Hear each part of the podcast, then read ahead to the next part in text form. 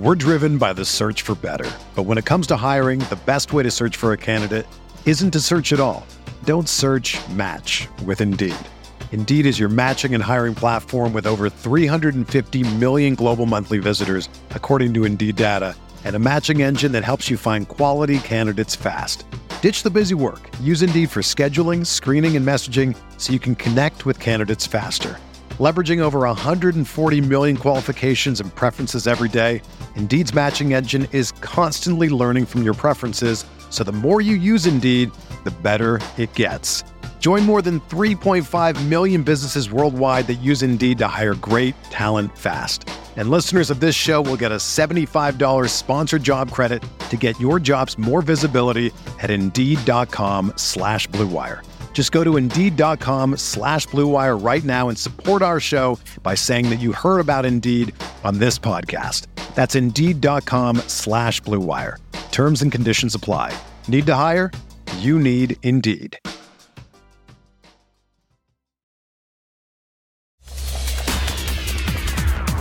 Rob Dauster here. I got Jeff Goodman with me. Hell no. John Fink. Are we still live? Field of 68 till I die. I'm sorry, man. I blacked out. Randolph Children. DJ Khaled, you know the big DJ Khaled guy? Hands grown up and in. Goodman needs to be fired all the time. Josh Pastner. You're going to beat people straight up. You know the deal. They have no swag. They have no nothing. Terrell McNeil. From the bluest of the blue bloods to the smallest of the mid majors. This is Field of 68 after dark. It is the Field of 68 after dark on this Wednesday evening, February 28th, the eve of the ever so rare February 29th. Leap Day is just an hour away. I'm John Fanta. Rob Dauster is here. John Henson with the vintage Tampa Bay Rays cap tonight Mm-hmm. Is here. He's in the house and ready to go. He says he's got takes tonight, America. We had a very busy night in college basketball. We had a classic in the SEC that we're going to start with. But Henson, Henson, since you've got so many takes tonight, we're not going to keep the people waiting. I want you to give me the biggest thing on your mind right now in college basketball, things you've watched tonight, of anything on your mind. Give us John Henson's big take to start. I'm going to give you my personal take right now. I got a live bet, three and a half on Virginia. That's my biggest take of the night. I need them to finish this thing out. Um, and then secondly, um, I'm gonna go with just desperation, man. Just the desperation that teams are playing for. It's making this thing fun. You know, you got the Ole Miss game. Like Ole Miss came out with, you know, fire and kind of got lulled into this offensive fire game with Alabama. Now Alabama's on top. Earlier today, the Auburn Tennessee game, you thought Auburn had it. Tennessee fights back. Dalton Knecht looks like a, pro- a pro out there. No one can guard him. Marquette spanks Providence. You know, Iowa State spanks. So it's it's it's getting fun now, man, and uh, I'm excited. Yeah, we'll have Brad Wachtel coming up, our bracketologist, among a couple of bracketologists that do Field of 68 every single Monday and Friday. Updates, uh, plenty to come with that, with several bubble teams in action. I think that's it, Rob. You know, before we get to the Tennessee Auburn Classic, like to me, we're watching all these teams play, and many of the bubble teams in the last 24 hours have lost. And it's just the latest indicator to me. I know that it feels inevitable with term and expansion, Rob Dauster, but we cover this sport every day.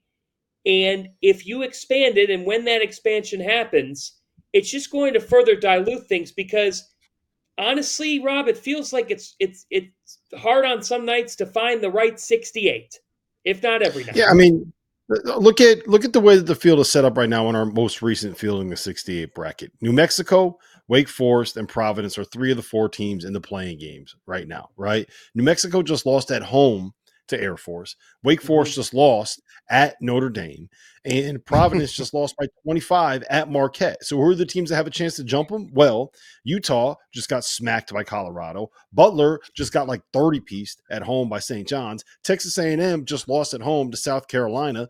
It's not like the, there are all of these teams that are playing their way in, right? We don't We don't need to see all of these extra uh, extra high major programs getting into the NCAA tournament. If you're going to expand it, and I understand that it's inevitable, if it's going to happen, let's let some of these high the, these these mid major and low major teams that win their league, that dominate their league, and then that can't find a way to get hot for four days in March in their conference tournament, let them have a crack at it too. You know, uh, okay, we can get the 11th team of the Big 12, and the Big East can get six and seven. We can let SEC get eight and nine in, right? You can let those other teams kind of get a little bit more of the pie. Make sure some of these mid majors get access to it as well, because at the end of the day, that's if you go back and look at the games that have had the highest ratings in the NCAA tournament in recent years, it is Fairleigh Dickinson getting to the second round of the NCAA tournament. It is St. Peter's playing on the mm-hmm. second weekend of the NCAA tournament. It is Oral Roberts getting to the second weekend of the NCAA tournament. Those are the games that are fun. Those are the games that people want to see. Hey, you got a chance to get to the Final Four, and you got little old St. Peter's going up against a blue blood like North Carolina. Everybody's going to tune into that. That's what people want to yeah, see. Yeah. They want to see these Cinderellas. Let them more of them have a chance to be able to get this done. You could still get more seats at the table if you want with some of these high majors, but also just don't expand the tournament. The field's the perfect size. We don't need to go any bigger. It doesn't need to. Bigger is not always better. I couldn't. I couldn't agree with you more. I, I in the NCAA tournament, uh, and and I got to tell you, like it, it's a joke. I mean, Texas A&M's got to be one of the biggest disappointments in college basketball. They were yes. projected to be a top 15 team. Tonight they lose at home to South Carolina. A&M now, after that loss, falls to 15 and 12 on the year. I mean, that, that 15 and 13 on the year. That that's disappointing. Wake Forest, you just washed away everything you gained against Duke. You washed it all away by going to Notre Dame and doing that. We'll get to bubble talk as the show deepens. Our top storyline tonight, the top game tonight, a top 11 showdown in Knoxville. Tennessee 92, Auburn 84. Dalton Knecht, you are not human. 39 points, 12 of 21 from the floor. He was dynamite. Rob Dauster, when you see this result, between two of the top five Ken KenPom defenses in America. 92 84 is your final score. What's it tell you about Tennessee? Look, it's not anything that we haven't learned before, right? But there was one point in the second half. There was 12 minutes and 17 seconds left in the second half. KD Johnson just made two free throws. The score was 63 to 55. Auburn looked like they had taken control of this game in the second half, right? Tennessee was up most of the first half. Auburn goes on this run. They get up by eight and it feels like they're about to run away with this thing and they're about to steal a win on Tennessee's home court. And you know what happened? Dalton Knecht showed up. He scored 25 points in the last 12 minutes of this game, 25 of his 39. He literally put this team on his back. In the final 12 minutes of the game, he had 25, Auburn had 21. And to me, that is the difference between Tennessee this year and Tennessee every other year that we've seen them play. They've never had this before. Rick Barnes hasn't had a dude this good in college since Kevin Durant, quite literally, right? He hasn't had a guy that could take over a game like this since Kevin Durant. I don't even think that's a hot take. And I understand I am putting Dalton Knecht and Kevin Durant in the same sentence.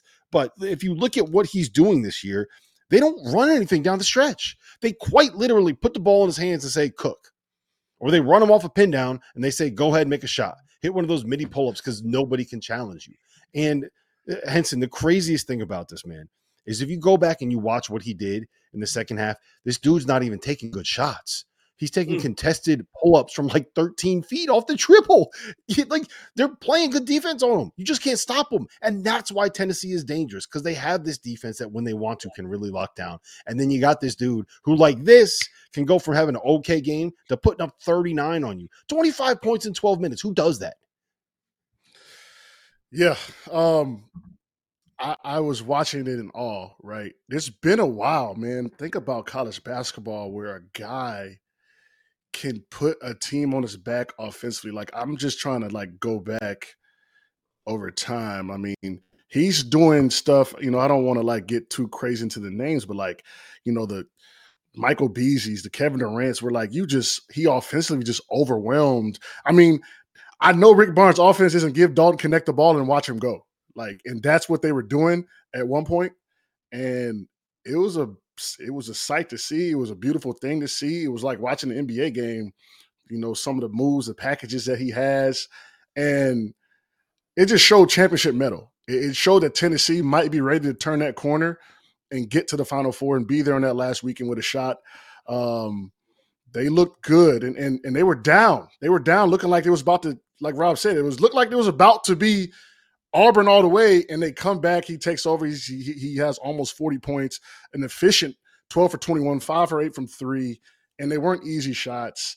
Um, and was in foul trouble the first half. So it, it, it just showed me that Tennessee has something that needs to be looked at. And also, I think if Tennessee gets to win these next two games, I think they got to win one of these next two games, I believe, and then they lock up the championship. So they got to beat Alabama, South Carolina, or Tennessee, and I think they lock up at least a tie. So that was this was a big win for them at home because it's not about to be easy. Two, three top twenty-five teams coming up.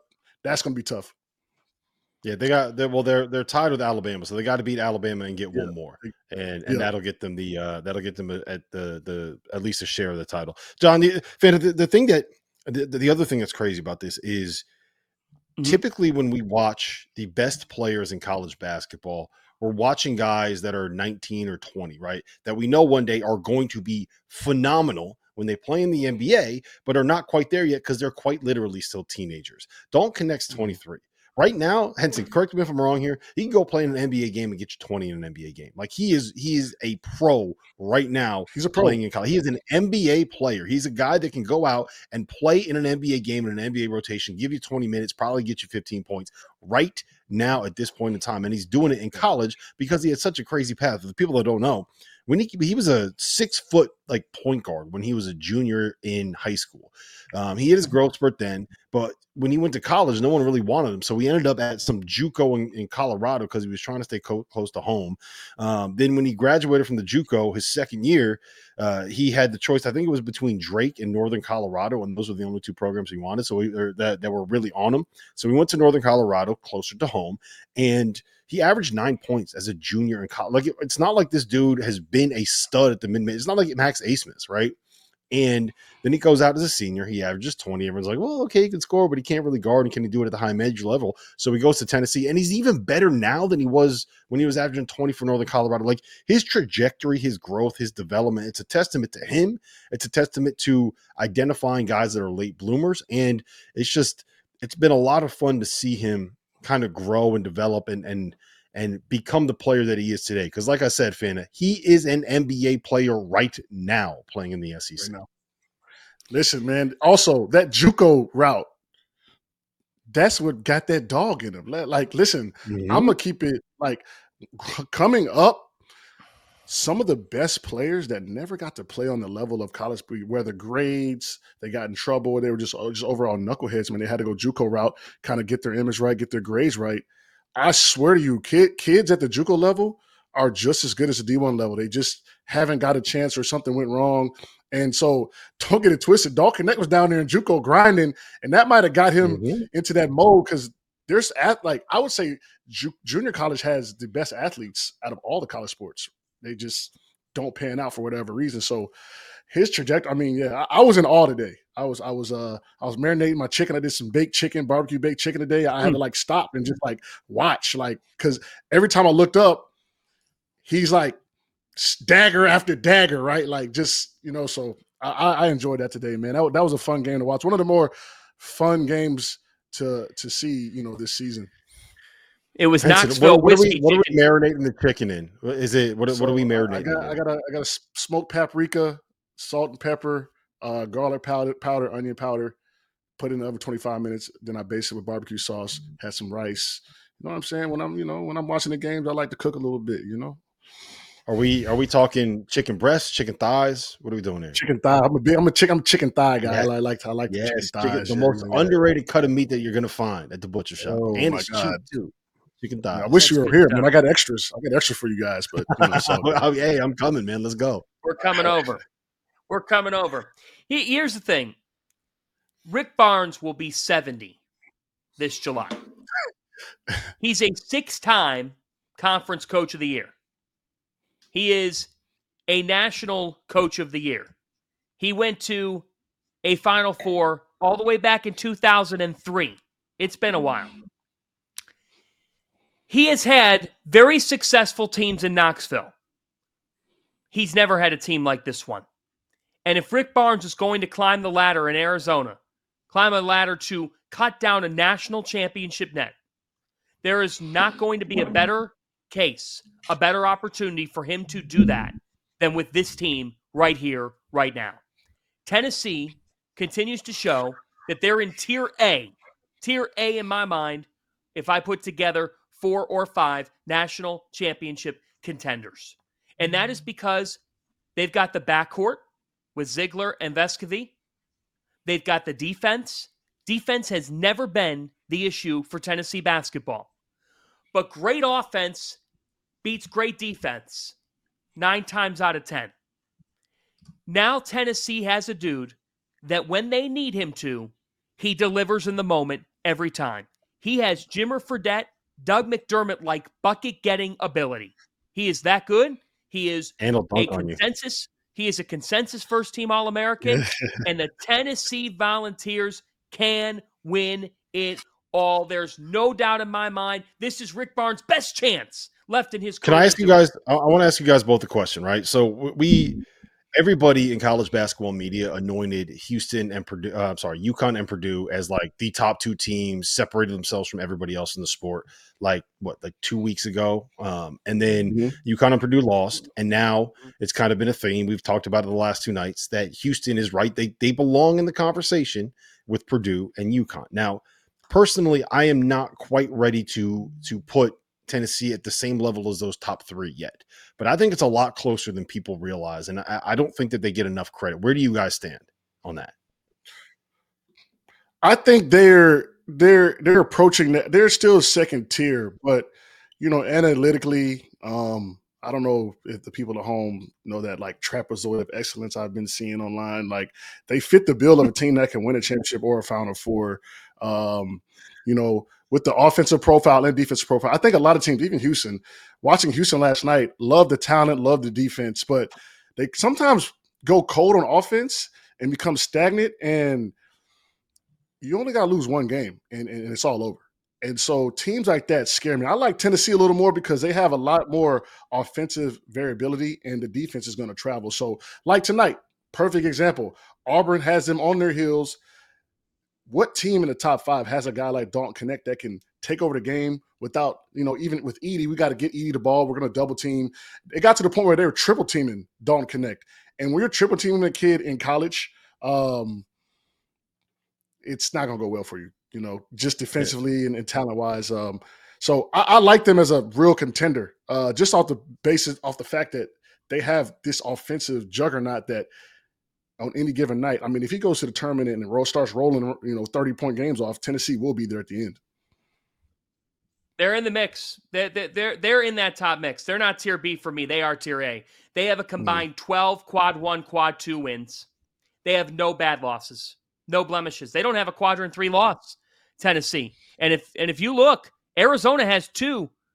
Uh, they've got one quad three loss. North Carolina has one quad three loss.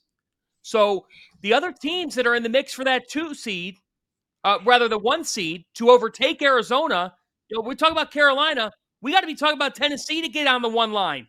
More to come on After Dark. As you guys know by now, we've partnered with BetMGM this season. We'll be using BetMGM lines to make all of our picks, and we'll have special offers for the listeners and the viewers of the Field of 68 as we all get ready for the best month of the year, March Madness. If you haven't signed up for BetMGM yet, you can use the bonus code FIELD150 and you will get $150 in free bets on your first wager with BetMGM, regardless of whether or not you win that first bet. Here's the best part. All you need to do is deposit and bet $5 of your hard earned money. This is how you make it work. Download the BetMGM app and sign up using the bonus code FIELD150. That's FIELD150. Deposit at least $5 and place your first wager on any game. You will receive up to $150 in bonus bets, regardless of the outcome of your bet. Just make sure you use that bonus code FIELD150 when you sign up. And remember, BetMGM is now available in one wallet in select states. As a New Jersey resident, this is super convenient when I have to go cover games in Philly or New York, which happens quite a bit. When you cross state borders, you just log into your existing account and fire away. You don't have to create a new account in each state. It's easy, it's simple, and it's clean. And most importantly, we have some fun stuff coming up for the conference tournaments and for the NCAA tournament.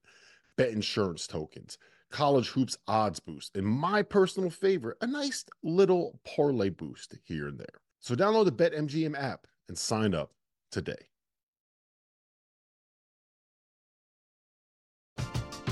We're driven by the search for better. But when it comes to hiring, the best way to search for a candidate isn't to search at all. Don't search match with Indeed. Indeed is your matching and hiring platform with over 350 million global monthly visitors, according to Indeed data, and a matching engine that helps you find quality candidates fast. Ditch the busy work. Use Indeed for scheduling, screening, and messaging so you can connect with candidates faster.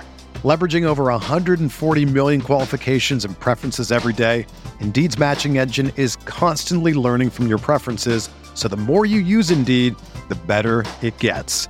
Join more than 3.5 million businesses worldwide that use Indeed to hire great talent fast. And listeners of this show will get a $75 sponsored job credit to get your jobs more visibility at Indeed.com slash BlueWire. Just go to Indeed.com slash BlueWire right now and support our show by saying that you heard about Indeed on this podcast. That's Indeed.com slash BlueWire. Terms and conditions apply. Need to hire? You need Indeed.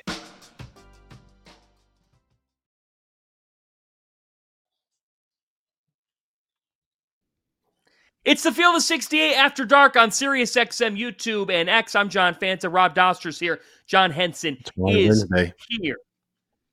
It's Wine Wednesday. Find a glass of Wine red, Wednesday. and it's an SEC Wednesday. Hey, also coming up on the show, there are a lot of bubble teams. If you're a Providence fan, we know that you're out there. if you are a Texas A&M fan, if you're an Ole Miss fan, if you're a Seton Hall fan, where does your team stand? Brad Wachtel's going to join us in the back half of the show about mm, 15 minutes from now. You're not going to want to miss it. SEC, here we go. South Carolina beats Texas A&M tonight 70 to 68. Lamont Paris is now 23 and 5 on the year. Florida, after a 16 and 17 year last year, they clinch a 21 season. They beat Missouri. And let's get to this here right now. 2 minutes to go. Alabama and Ole Miss, Crimson Tide are up by 10 and on the cusp of winning at Ole Miss. Ole Miss is about to drop to 19 and 9 on the year for Alabama. It's a, a road win and a win that keeps them in line with Tennessee for the huge showdown, Rob Dauster, on Saturday night. I love the Mhm. Southeastern Conference and their and their March potential uh, of the results tonight. What's your headliner? Or what's your biggest takeaway of these other games? Um, for me, it's the the bounce back for Alabama. You know, they got embarrassed over the weekend um, at Kentucky, and uh, to come back and dig themselves, I think what was it, Henson, a 15 point deficit on the road, and then uh, come roaring back and find a way to be able to beat an Ole Miss team that hasn't been great, but is good enough, and uh, it, it can be tough in their own building. Um, I think that showed a lot of mettle. I think that showed a lot of uh, a lot of toughness, and I think it was something that you probably should expect out of a team that's in the mix to win an SEC regular season title.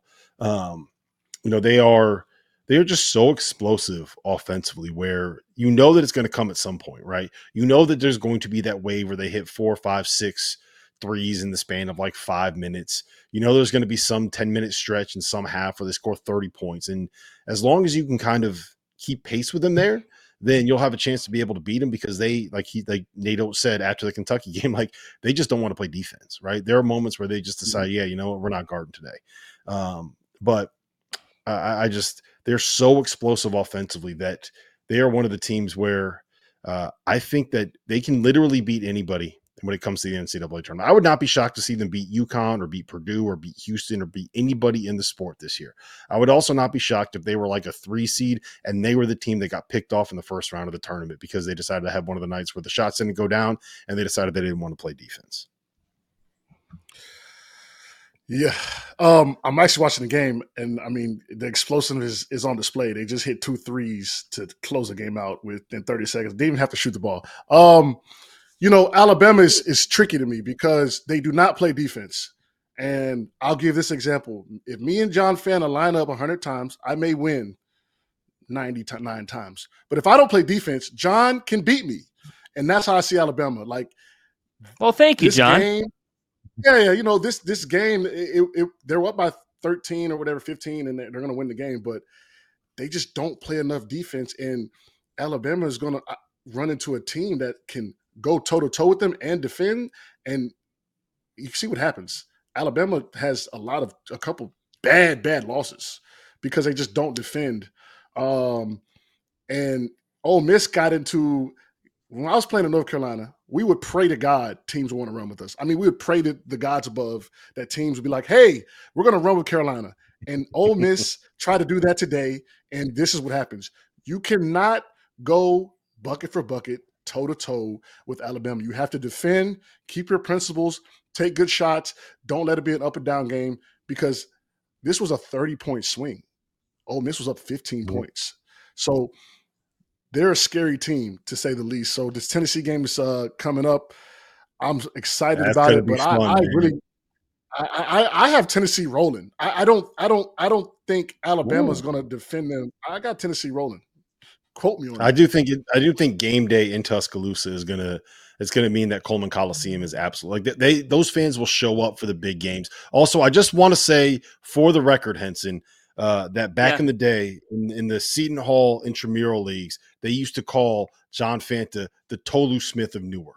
All right, that was his reputation. That was his nickname there. My man's got a low post game. You don't understand. He's got the jump John, hooks. He's got if, the Rob, if I don't defend John Fanta, he will he will he will cook. I will get cooked. Yep. Like that's the Alabama. Get, that's Alabama. Like we're just gonna go toe to toe. Hopefully, we score more than you. If we don't, we're gonna be lose by thirty. Like that's what happens. You'll get baked like chicken thighs, man. You'll get baked like chicken thighs. You um, baked like chicken I, thighs. Yeah. Uh, Hey, right. Trevor, I got I got that. one I got one take for you. I'm, I'm please sure that. Thank you, Trevor. Yeah, yeah. Please hold on a minute. Hold on a minute, Rob. I, am going to do my victory lap here. Cleveland Cleveland Cavaliers legend John Henson just told me that if we played hundred times one on one, that I would beat him once. That's the biggest compliment I've ever received in my life.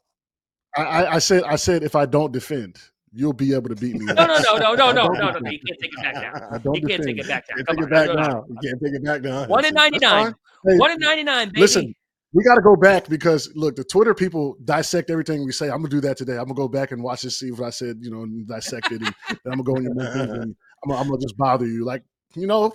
So, what do you I, I will say this: Cleveland sports fans are used to having one in ninety nine seasons, so that wouldn't be uh, all that odd. Sorry, Fanta. That is disrespectful. That let, let let's talk about college basketball. Um, here's the thing. I don't think Tennessee's going to blow out Alabama, and they're sure as hell not going to do it in Tuscaloosa. Alabama's going to win that game because home court advantage means everything in college basketball. I disagree with you vehem- vehemently. I know, I know that you're. I'll, I'll go ahead. I'll, I'll face you one on one here. I'll, I'll, no, no, listen, listen we can make a dinner. We can do a little dinner bet. Look, look, man. Eh, we'll, we'll do a dinner. We, eh, do I do you want straight up or you want you want the spread? Which one do you want? Because yeah, straight up, then the I, I, love my chances. I don't do any chicken thighs. Okay, I want red meat. so this will be a steak. This will be a steak somewhere of your choosing here for who wins Alabama and Tennessee. Deal? Okay. That works. Deal. All right, let's see. I like wagyu. I like wagyu though. I like wagyu. I like A5 wagyu. So you're in trouble if they win. I'm telling you right now. Uh, okay. Here's here's my yeah. thing. Here's my thing. Ole Miss. You're not a tournament team. Your resume is fraudulent. Your record is now 19 and 9. You're 4 and 6 against quad 1. That's not bad. I've seen worse. You don't have a single quadrant two win. You're 0 and 2. And then you've stacked together 8 and 0 quad 3, 7 and 0 quad 4. Ole Miss, right now, you're a Subway sandwich. Too much bread. Sorry, but there's just not enough meat on that sandwich. you haven't done enough. You have not done enough. Tell, tell me I'm wrong, either of you two. I don't think Ole Miss belongs in the field of 68 right now. I really do not. It's a, if it's about who you've beaten. They they definitely don't belong. Um, you know, but I will say this: I'm very big on how a team looks. They look like a tournament team, but the results don't show it, and that's just what it is. But they look like a tournament team. Unfortunately, they've had some tough losses, and it's the SEC buzzsaw, man. I mean, I think Ole Miss in another conference probably makes the tournament. I, I, I will say this: I don't I don't think that Ole Miss is close. Like I wouldn't. I don't even think they're no. like one of the next four out for me. Like I, I just. I, I don't know. I know we will have. We can ask Brad this question when he comes on, but I just feel like they're not even like they're, they're not in the conversation for me at this point. Like they have to go out and win a couple games before to get in the conversation, and then win a couple more to be able to be on the right side of the bubble. Like if you don't look at what they scheduled in non-conference, man. Like there's there's nothing there. They Temple, NC State, Memphis, UCF, California. Okay, like what are we doing here, right? And now you are. uh uh, it's it's a not nice six and nine in the SEC. Like I just they're not they're not there, and this is what they got left: no. Mizzou, Georgia, and Texas. Like they're not they're not a tournament. Doesn't do anything for me. They had Their non-conference. Get, had to win this. Their non-conference strength of schedule is two forty one. That's just not mm-hmm. good enough, according to KenPom. I do want to talk about Lamont Paris in South Carolina, Rob. I got to take. I got to take. Can I throw? Can I throw a take at you? Zachary about, Davis about with a game winner. What's your take? What's your take on the game talk, Gamecocks? Okay, they are. It's I believe it's twenty three and five now. Let me make sure I got that record right, so I have it in front of me. Um, yeah, twenty three and five. They're eleven and four in the SEC. They are a game out of first place in the SEC, and they still get a chance to get Tennessee at home. So if Tennessee loses to Alabama and South Carolina wins out, South Carolina will at minimum have a share of the SEC regular season title. Right? To me, with all of when you consider all of that they're also 46th in the net, and they uh, I'm sorry, 46th in KenPom, and they don't have a great net score. They remind me of Providence in 2022, Fanta, where you know they have really good guards. You know they're coached really, really well. You know they got big guys that are going to be able to do what they do. You have a bunch of old dudes that understand their roles. You have transfers that have come in and bought in, and they're winning games. They're close games. They're grinding them out, and they know how to execute in the important moments, in the clutch moments. Um, I'm not going to throw the luck name, the luck factor out there, but I do think that there's some of the same elements to uh, the run that Providence made when they won the Big East and what South Carolina is doing right now. I, it just feels like very similar situations. Is that you're the you're the Big East guy, man? Is that is that right? Is that fair?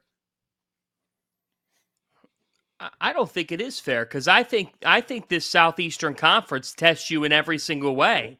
And at the end of the day, I know they got blown out by Auburn, uh, but they beat Kentucky and beat them like a drum. Mm-hmm. I mean, they beat them by 17 points. Now, is Kentucky a different team today than they were on January 23rd? Yes. Yes. There's no question about that. But South Carolina went to Tennessee and beat them in Knoxville. Mm-hmm. Now, that Providence team won a lot of great games. They didn't win a game like that on the road over a, over the, the fourth ranked team in the country. So I'm not going to disrespect. I mean, I, I and I'm not saying you are disrespecting, but Henson. Yeah, I thought between, it was a compliment. Well, you call that Providence team was a four seed that made the Sweet 16. Like they were good. That team was really good. That's true, but I but I think the luck thing was a little bit of a slight at them. Like they've gotten fortunate here. You're 23 and five, John Henson. There's nothing fortunate about that. Nothing fortunate about that. I, I, the Big East is kind of a you know I talked about it a little bit, man. Like you know it's kind of weird how you know these teams are getting beat like a you know beat like they stole something. Yet we're like hailing the Big East as like the top, you know, whatever conference. So, you know, that's just my take on it. Um, we'll see what happens. We're all we're gonna find out. It'll shake out. But right now, I mean, as far as the top teams, the top tier, I mean, Big East is loaded at the top, and they're to be tough out. Uh, any of those top teams, you know, the Marquettes, the UConns. Um, even if those those middle of the road teams get in, you know, like St. John's, I don't want to see them either. Like Rick Barn, Rick Rick Pitino is he's one of the best coaches ever, and I mean he's led what's going to be leading six schools potentially to the tournament. Like he, he knows what he's doing. So don't want to see any of these Big East teams, but whoa, let's just pump the brakes a little bit. You know, let's put there's a little Big We'll East. talk about that coming up. We got Brad Wachtel, our bracketologist, one of them from Fielding the 68. Who's on the bubble? Who's in? Who's out? Tons of teams to get to. Where does your team stand next? Big news, guys. I am thrilled to announce that we have partnered with Autograph, a company founded by the GOAT himself, Tom Brady. The Autograph fandom app gives you access to the best college hoops content, fan contests, and exclusive rewards like discounted tickets, all for doing the things that diehard fans like you already do, following your favorite team in the news and listening to podcasts just like this one. When Tom, and yes, I am calling him Tom, we're on a first name basis these days, co founded Autograph, he had one mission in mind change the fan experience for the better. It works like this you get all of your college hoops content you want in one place. You get articles from your favorite writers, pods from your favorite hosts, contests from your favorite creators, all on the feeds and the sites that you already enjoy. But instead of having to go to all these different places, it all comes to you in one spot the autograph fandom app. But here's the best part the more content that you consume, the higher you rank in the app. As you consider the level up in status on the app, you can unlock unique rewards curated exclusively for you. So download the free autograph app in the App Store and use the referral code F68, that's F68, or tap in at the link in the description below or in the podcast app of your choosing to start earning points for doing something as normal as listening to this very podcast. It really is that simple.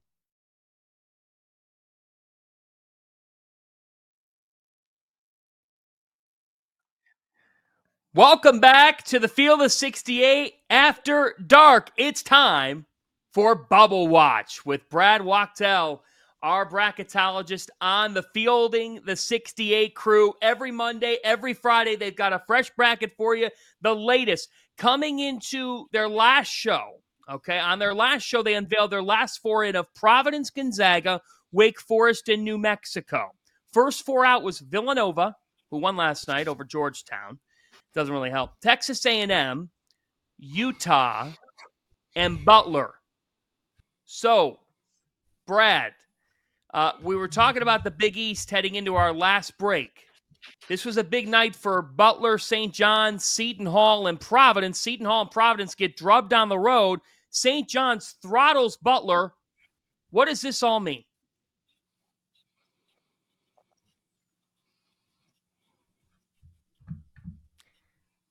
Looks like we might be having some technical difficulties. Yeah, so this Butler Johns game to me, this was a play out game. Um, I think.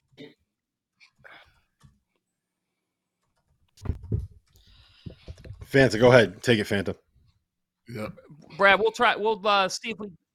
We'll see if we can get you back. Uh, we'll see if we can get him back. So, so here's my take. Okay, Rob. Seton Hall and Providence for Providence tonight, uh, they were in the la- they were in our last four in. I don't think that this one singular result totally knocks them out on the field. Myself, they lost ninety-one to sixty-nine to a Marquette team that's won eleven of their last twelve games. The only loss being to UConn. Seton Hall goes to Creighton and loses eighty-five to sixty-four. But Seton Hall wasn't even in the last four in. In fact, they weren't even they they were uh, off the eleven line in our Fielding the sixty-eight bracket. They were up to the ten line. Brad, I think we got you back the Big East results tonight. What's your take on what happened this evening? Yeah. So again, sorry about that, guys. Uh, we got a lot of wind here where I'm where I live. Um, so yeah, so St. John's and Butler, it was a play out game for me. So Butler has now been in a downslide over these last few weeks. Um, they're going to need to win the Big East tournament now to get into the NCAA tournament. Um, and St. John's remains alive now. They still have a lot of work to do, though. They need wins over the field. And unfortunately for their sake, they only have two at the moment, and that's against Creighton and Providence. There are two more that are waiting in the wings for them in Villanova, who they beat twice.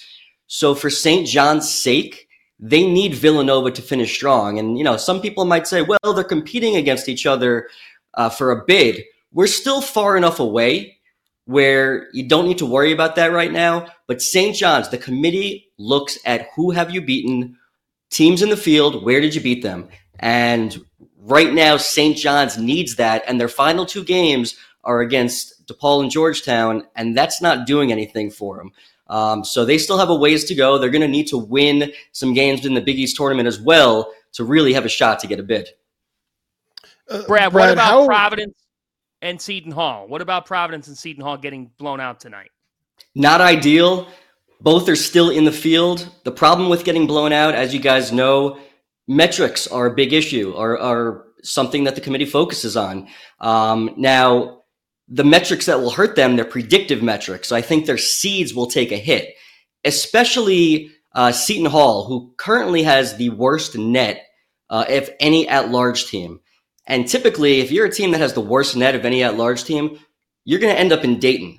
Now, they still have time to right the ship. They play at UConn next. We don't expect them to win that game, but it would be nice if, for their sake, if they can at least be competitive. Um, and then down the stretch, they finish up with Villanova and DePaul. If they can win both of those games, they'll be in the NCAA tournament. If they lose to Nova and beat DePaul, they're not a lock. I still like their chances, um, but Dayton would be the likely scenario for them. Um, and then in Providence's case, uh, Providence finishes with Villanova at home, at Georgetown, and UConn. Honestly, I think they need to win two of those three games and they will get into the NCAA tournament. But yeah, we, there's still there's only a few games left, but so much can still happen. Yeah, Brad, I want to ask you how the committee is going to look at Providence because there, I feel like there's three different kind of segments of their season, right? You have the point when you have Bryce Hopkins, and they look like a top 25 team, and they're 11 and 2 and 2 and 0 in the Big East. Then he gets hurt in the Seton Hall game, and they proceed to lose that and three in a row after that. Then since then, since I kind of figured out how they're going to play without him, uh, they've won seven out of 11, and now they're sitting here in a situation where they're kind of right there on the bubble. And it feels like we knew who they were beforehand. Now we know who they are now. They got this four game losing streak in the middle as they're kind of figuring it out. How does, how do you take all of that into, uh, I mean, I feel like, they, how do you evaluate all of that on the whole? How does a committee going to look at that? Yeah, so I think there's a there's clearly a large enough sample size since Bryce Hopkins got hurt, which was late December, and Providence has been able to get some quality wins since then. They beat Creighton, St. John's, who's a bubble team, and but another key part, they have not picked up any key losses. So they're they're one of the bubble teams and one of the just few bubble teams that don't have any bad losses, and I think that's uh, an extremely positive uh, aspect of their resume. They still have a top 40 strength of record, which is pretty strong for a bubble team. Um, just like St. John's, their predictive metrics aren't great, which kind of puts them towards Dayton at the moment. Um, but like you said, I think they're they're judged over the course of the last couple months. And now that being said, their wins with Bryce Hopkins, it's not like their wins over Wisconsin and Marquette don't count at all. They still count. I think the committee just wants to see that this team can be competitive enough there have been a couple games where they've been blown out, not ideal, but I think they've shown enough where they are still a quality team that should be in the field. Brad, so switching over, we're going to go ACC now. What do we make of Wake Forest and the ACC in general, as far as you know, at large bids and who's on the bubble and who needs to, you know, who has work to do? Yeah, so Wake Forest was my last team in the field uh, prior to their loss at Notre Dame. Um, now, losing at Notre Dame, Notre Dame's been playing better of late. Um, it's just a quad two loss, so I know people making it out to be a huge deal. I'm not going to say it was a. It's obviously not a good loss, um, but the problem for Wake Forest is their record away from home. That's where the issue lies. They're now three and ten away from home. Mm which is the worst record of any at large team, any bubble team that's trying to get in that large bid. So for me, mm-hmm. Wake Forest is now in my first four out category as my first team out of the field. And they have work to do. They're just two and four against Q1 and six and 10 against Q1 and two. Their predictive metrics are strong, but that has no that has no say in whether or not you get into the field. It's all about your results. And their strength of record is right now is 52, which isn't particularly great. Um, as far as other teams in the ACC, you know, right now, you, Virginia for me is in my last four in. Uh, I believe they they just won at Boston College tonight, so they're gonna they're gonna hold ground. Um, they've been an interesting team because when they lose, they lose bad, um, and when they win, it's typically tight games. But you know they they are not a lock by any means. Um, and then other teams that are rounding out the ACC, Pittsburgh was a team that really had a chance to get close to the field, possibly even break into the field, or at least reach the the first four out had they won at Clemson. So that was a significant uh, missed opportunity, even though they do have solid wins on the road at Duke and at Virginia, which is why they are still somewhat relevant. Um, and then if you go down the ACC a little bit further, a lot of people want to know about Syracuse. What are their chances? Syracuse is, they still got work to do. They still finish up at Louisville, at Clemson. Got to win both games. And then I think you got to win two more in the ACC tournament um, to pick up some more wins against the field. Because uh, right now they they're just not quite there yet. Brad, Gonzaga has one quadrant one win. They're one and five against quadrant one. 18 of their 21 wins have come in Q3 and Q4. Why are they currently in our last four in? Yeah, so one there's two reasons. Number one is their non-conference strength of schedule, which is currently top 25. How often do we see the committee say on selection Sunday, well, this team had a strong non-conference strength of schedule. Now, obviously, that's not the only thing they have. Um, to, to go with that, they don't have any bad losses, and most importantly, they won at Kentucky. So Kentucky has been playing strong lately, and Kentucky owns wins against North Carolina. Uh, they won at Auburn. Auburn. They beat Alabama. They won at Mississippi State. They won at Florida. Those are some strong, strong wins. And right now, Kentucky is a projected four seed. Um, had Kentucky fallen off a little bit, and if they kind of drop down to like a seven or an eight seed, somewhere in that vicinity, I think Gonzaga would have would really need to beat St. Mary's on the road coming up. Um, they still might might need to beat them, but the way their seed goes is the way Kentucky plays. The better Kentucky plays down the stretch, the better of a chance Gonzaga has to get into the field. Um, and even though that's their only significant win of the season, it's a major victory. How bad was the loss for New Mexico on Saturday at home to, to Air Force? Yeah, so New Mexico, I had it seemed like they were fairly safe in the field and had them as a nine seed. And losing that game, they actually dropped into my last four in. Um, it's it's a big deal because it's a quadrant four loss. Um, their strength of record dropped from 46 to 59. Um, and I know this is just a small sample, but for people that don't know much about strength of record and who gets in with what strength of records. Uh, last year, the worst strength of record to get an at-large bid into the field was Pittsburgh, um, and they were, I believe, was they were 54. Um, so not a great number to be at 59. Um, so now they have two bad losses and a Q a Q4 loss. They're under 500 against quadrant one opponents. Um, five and five against Q1 and two. I still have them in the field. They still have a top 30 net. Um, I think their win, their biggest win of the season, is gonna is probably gonna end up being at Nevada, who is currently playing extremely well. And for New Mexico's mm-hmm. sake, all of their key wins were coming at home. They needed a win away from home to really put their stamp on it, and uh, that win at Nevada is is keeping them in the field right now. What the, so they got at Boise State, Fresno State, and at Utah State left. Do they have to win two of those? You think you can't lose the home game to Fresno State? And you got to pick off one of Boise or Utah to feel good. To feel good, yes, they do that. They'll be in. Brad, we have 15 seconds here. Michigan State, they're 17 and 11, nine and eight in their league. We know that there's many more things that matter. No bad losses.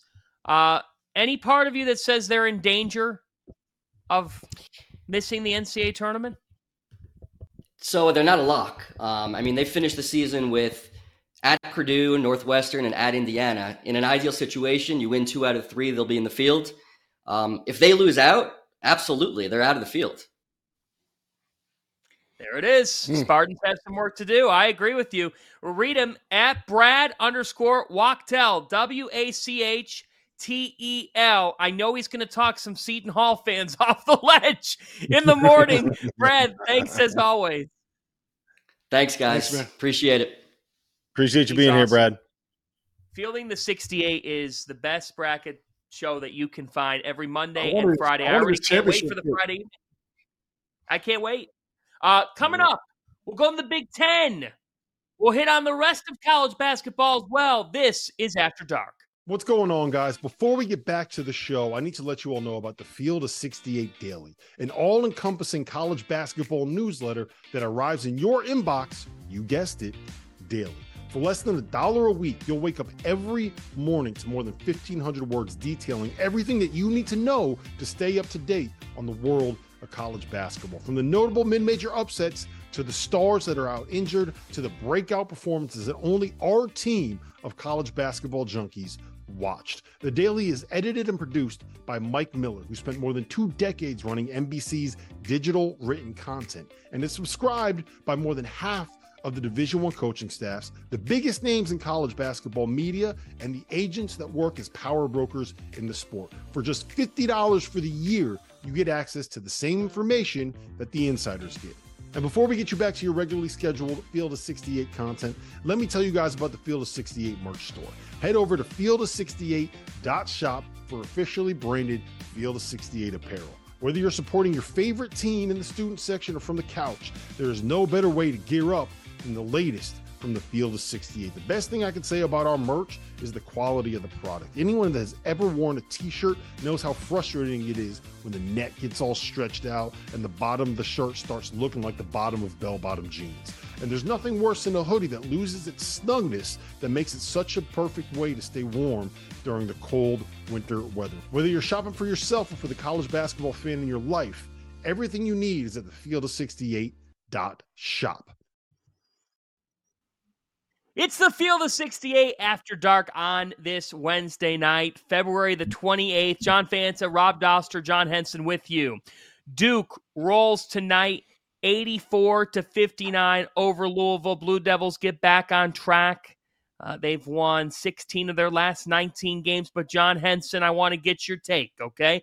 Have not heard your updated thoughts on the, the return tonight of Kyle Filipowski from an ankle injury suffered after a court storming incident in Winston-Salem on Saturday that sent the sports world into a frenzy. Number one, should court stormings be banned? Number two, what do you make of the Filipowski drama? Um, on the court storming thing, it's, it's part of college basketball. Uh, I think it's something that needs to stay. I think it makes the game fun. I, I do, however, believe there should be something where you know the it's it could get awkward, but you know, they have ways to communicate with students and fans via phones or, or even on their tickets. Say, hey, look, if you when you want to storm the court, if you want if you're storming the court, please wait for the other team to remove themselves. I don't think that's that big of an ass. It'll take ten seconds. And put, know, put the shot clock said on. But I think, Here's what you do: you start exactly. as soon as the buzzer goes off. You start the shot clock. You let all the players get out. You get the white rope in front of the guys shaking hands, and then the shot clock counts down. And it's three, two, boom everyone on the. Exactly. That's, that's I, I think that's the best way to do it. You can't take that's a, it's a cultural it's a cultural thing, man. Like I, I love to see that. That that that helps the game. So I, I don't think you should ban it. Um, in reference to Filipowski, um, it's good to see he's healthy. He's back because if that was an injury that was a little more serious, we'd really have to sit down and talk about what we need to do with this. So glad he's back. Uh, they got to play a team that he could kind of not maybe be 100% and, and get out there and, and, and test it out. So happy for that. But, you know, thank God we got Philip Filipowski back, right, Rob? Thank God he's back Henson, from the. Henson, from the are you impressed with. Are you impressed with his toughness? Like we question this I am, team. I am, whether or not they had dogs. I am so we question their heart. His, I listen. I it was the epitome of brotherhood when everyone ran after Filipowski like he was in a war zone, um, and and cradled him and hugged him when he was you know limping off the court. I mean that was the epitome of the Duke brotherhood. I, I am just so envious of of what those guys have over there at Duke. I mean, I can't even put it into words. So, um, but yeah, it's good to have him back. And uh, Duke looks good. It looks like it's going to be another ACC season where North Carolina is going to have to beat Duke at their place to take home the crown. So that's what we're used to, and that's what I, I'm I'm I'm, ready for it, and and they'll be ready too. That's going to be a hell of a yep. scene. That is going to be a hell of a scene in Durham. I can't wait for it. Hey, let's go to the Big Ten. Final score tonight Illinois 105 Minnesota improved Minnesota 97. Terrence Shannon goes for 29 points. Illini are 21 and 7. Three for the Illini go for 20 plus. Rob Dauster was the highest scoring Big Ten game this year. Your reaction to the Illini and with the calendar about to turn to March, what's Rob Dauster's honest expectation level for Illinois in the month of March? Well, my expectation level for Illinois is that I should not expect anything out of them because I I, mm-hmm. I, don't know. Like you just never know wow. what wow. team's going to show up. They gave up they gave up seventy percent shooting from the three point line against Minnesota. Like they they, they it looked like they were allergic to playing defense, and I think that for me, part of what the appeal of this Illinois team is, um, if you look at them defensively, like they got their starting lineup when you roll through Quincy Guerrier, Coleman Hawkins, Marcus Domask, Ty Rodgers, and Terrence Shannon. It's like you basically got five dudes that are all between six four and six nine, where the point guard Ty Rodgers is like a six foot four junkyard dog that is super switchable, and Coleman Hawkins is super switchable, and Quincy Guerrier is like your quintessential kind of combo forward that should be super switchable. And Terrence Shannon is six foot six and super athletic, and he's super switchable. And they have the makings of a of a team that should be great defensively. And there are times that they are. And then you see things like tonight where they give up 97 points to a Minnesota team that is, albeit improved and is fantastic against the spread. They covered again tonight. Um, that it, it, just they you, you shouldn't be giving up 97 points and 14 threes to this Minnesota team. So that's I I love what the ceiling is of this Illinois team, right? When they are at their best, they are electric. They get out in transition. They play that booty ball. It, it's Marcus Domask can get you 30. Um, Terrence Shannon can get you 30. We saw Coleman Hawkins go over 30 the other night, right? So there are a lot of weapons on this roster.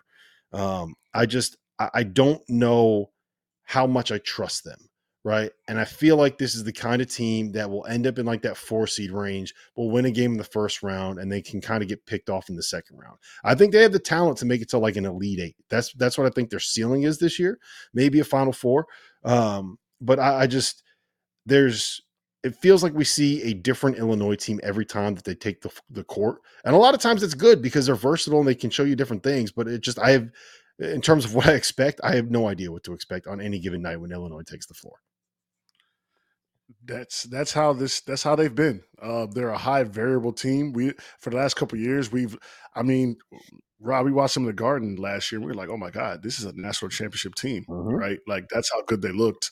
So, um, yeah, they just have too high of a variability. We don't know what what are they going to defend today? Are they going to score? Is Coleman Hawkins going to look like a pro, or is he just going to kind of meddle around and, and and and just you know be a regular out there, even though he has the size and talent to to be that guy.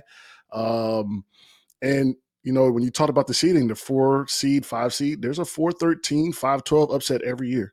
And Illinois could be that team that make it go home early because they they just want to turn it on or they think they can turn it on when they can. So, you know, it's going to be interesting to see. Now, on the other end of that, if they do heat up and start playing well over this next few, they could they can make a run and they can compete talent wise with any team in this country. So, um, like Rob said, I don't trust them, but it'll be fun to see their first game. I'm going to be tuned in for their first game just to see what team is going to come to play uh, in their first game in the first weekend. I, I, think Illinois and Kentucky are the two teams that I kind of circled and say I want to watch them every time that they play right? Because yep. you kind of never really know what's going to happen. They could be down by 20 and can still find a way to come back because they have that kind of uh, offensive firepower. They have a bunch of guys that can go in there and get buckets. And fan, I'll tell you this. If you end up on a night where Marcus Domask, Terrence Shannon, and Coleman Hawkins are all playing their best, like good luck, man. good, good luck dealing with that.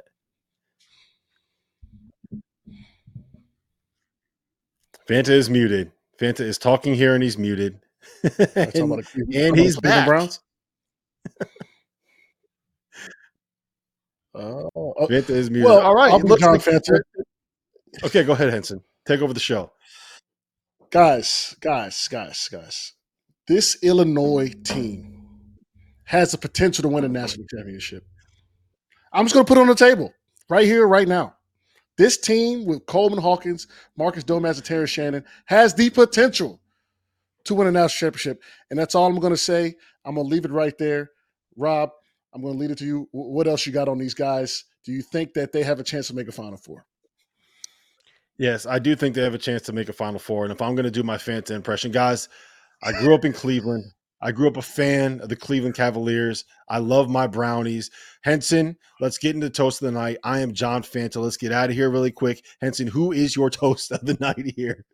As we end I'm the toasting 16 to- dark. I'm toasting to a player who really got that dog in him. Dog Knecht putting Tennessee on his back today, Li- literally on his back. I haven't seen a performance where he somebody carried a team like that in a long, long time. So shout out to Dog Knecht. He's going to make a lot of money very soon, but right now he's got to focus on that championship. All right, my toast of the night is going to go out to uh, Alan Huss, the head coach at High Point University. His first year at High Point, they were picked seventh in the Big South, and they were the Big South regular season champions. Fanta, are you back? Do you guys hear me? You got me. Back, baby. Uh, I'm gonna. I'm gonna come back in the season.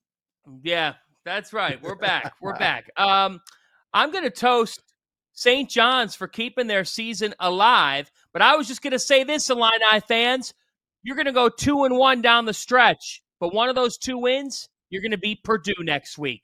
Last call is next on Stadium.